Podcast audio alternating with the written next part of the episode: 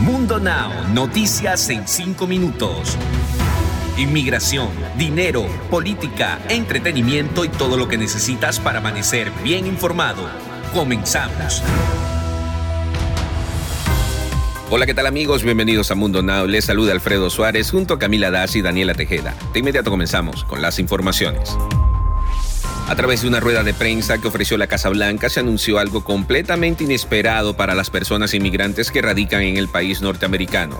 Se dijo que las familias que se encuentran en proceso de deportación y que expresen un miedo creíble de regresar a su país natal pueden solicitar un asilo. La portavoz de la Casa Blanca, Jen Psaki, dijo en su rueda de prensa esta gran noticia para los indocumentados que estén sufriendo un proceso de deportación. Mencionó que tendrán la oportunidad de presentar sus casos ante un juez de inmigración. Al menos dos personas murieron y decenas resultaron heridas luego de una fuga química el martes por la noche en la planta en La Porte, Texas.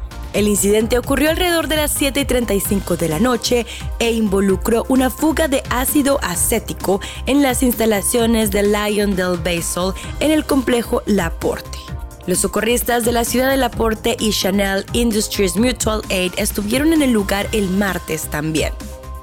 La jefa de bomberos del condado de Harris, Laurie Christensen, dijo lo siguiente. We had uh, two that were red. One was life flighted, and one was sent to the hospital via ambulance. And unfortunately, we have two that have passed away here on scene. El alcalde de Nueva York ha mencionado que se dará un incentivo de 100 dólares a los habitantes que deseen acercarse a los centros de vacunación que estén cerca de su zona para aplicarse la vacuna contra la COVID-19 y que dejen atrás los temores o la desinformación que corre sobre dicha vacuna. Esto es parte de una desesperada estrategia por parte del gobierno de dicho estado, ya que ha habido un alto índice de personas que no han querido vacunarse y otras que temen los efectos que vendrán después de ser vacunados. Este programa arranca este viernes. La última víctima del edificio de apartamentos de Chaplin Tower South en Surfside, que se vino abajo en Florida, ha sido identificada, dijo un familiar el lunes, más de un mes después del derrumbe a mitad de la noche, que a fin de cuentas cobró 98 vidas. Estelle Hedaya, una extrovertida mujer de 54 años de edad, a quien le encantaba viajar, fue la última víctima en ser identificada poniendo fin a lo que sus familiares describieron como una torturosa espera de cuatro semanas. Aunque todavía los científicos forenses trabajan incluso examinando los escombros en el almacén, las autoridades afirmaron que ya no hay más cuerpos por encontrar donde estaba el inmueble. Y para los amantes de la tramoya no tienen que esperar más, porque les cuento que acaban de llegar las noticias más actuales del entretenimiento. Una noticia llena de tristeza es la primera que tenemos el día de hoy, y es que les cuento que el mundo de la música se encuentra de luto, ya que este miércoles se dio a conocer la muerte del cantante dominicano Johnny Ventura, mejor conocido como la leyenda del merengue, a causa de un infarto al corazón, así lo informó su familia a los medios de comunicación. El famoso artista perdió la vida a los 81 años de edad.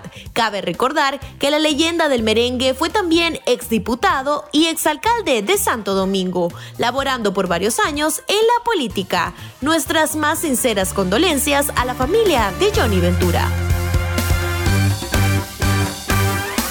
Cambiando de tema, el pasado 22 de julio, durante la ceremonia de Premios Juventud, la cantante de música urbana Carol G apareció cantando su sencillo 200 copas en compañía de música mariachi, desencadenando así un sinfín de críticas entre los usuarios. Y les cuento que Ángel Aguilar no tardó en opinar diciendo, yo creo que la música es universal y todos la pueden cantar pero yo nunca había escuchado a alguien decir malas palabras en este tipo de música. ¡Ay, Dios mío! Sin embargo, lo que menos esperaba era que la expareja de Lupillo Rivera saliera en defensa de la colombiana, afirmando que por eso los artistas mexicanos casi no los tomaban en cuenta, señores. Ahora sí, ¿cómo les quedó el ojo? Deportes. En los deportes, la cuenta oficial de la FIFA lanzó una encuesta para elegir al jugador más impresionante de la fase de grupos de Tokio 2020 e incluye al mexicano Alexis Vega entre las cuatro opciones a votar por los usuarios de redes sociales. Vega terminó como uno de los jugadores más sobresalientes de la fase de grupos en Tokio 2020 después de anotar dos goles en tres partidos y ser uno de los jugadores más peligrosos del torneo. Antes de despedirnos, los dejamos con una frase de Mundo Inspira. La felicidad no es algo que propones para el futuro, es algo que diseñas para el presente.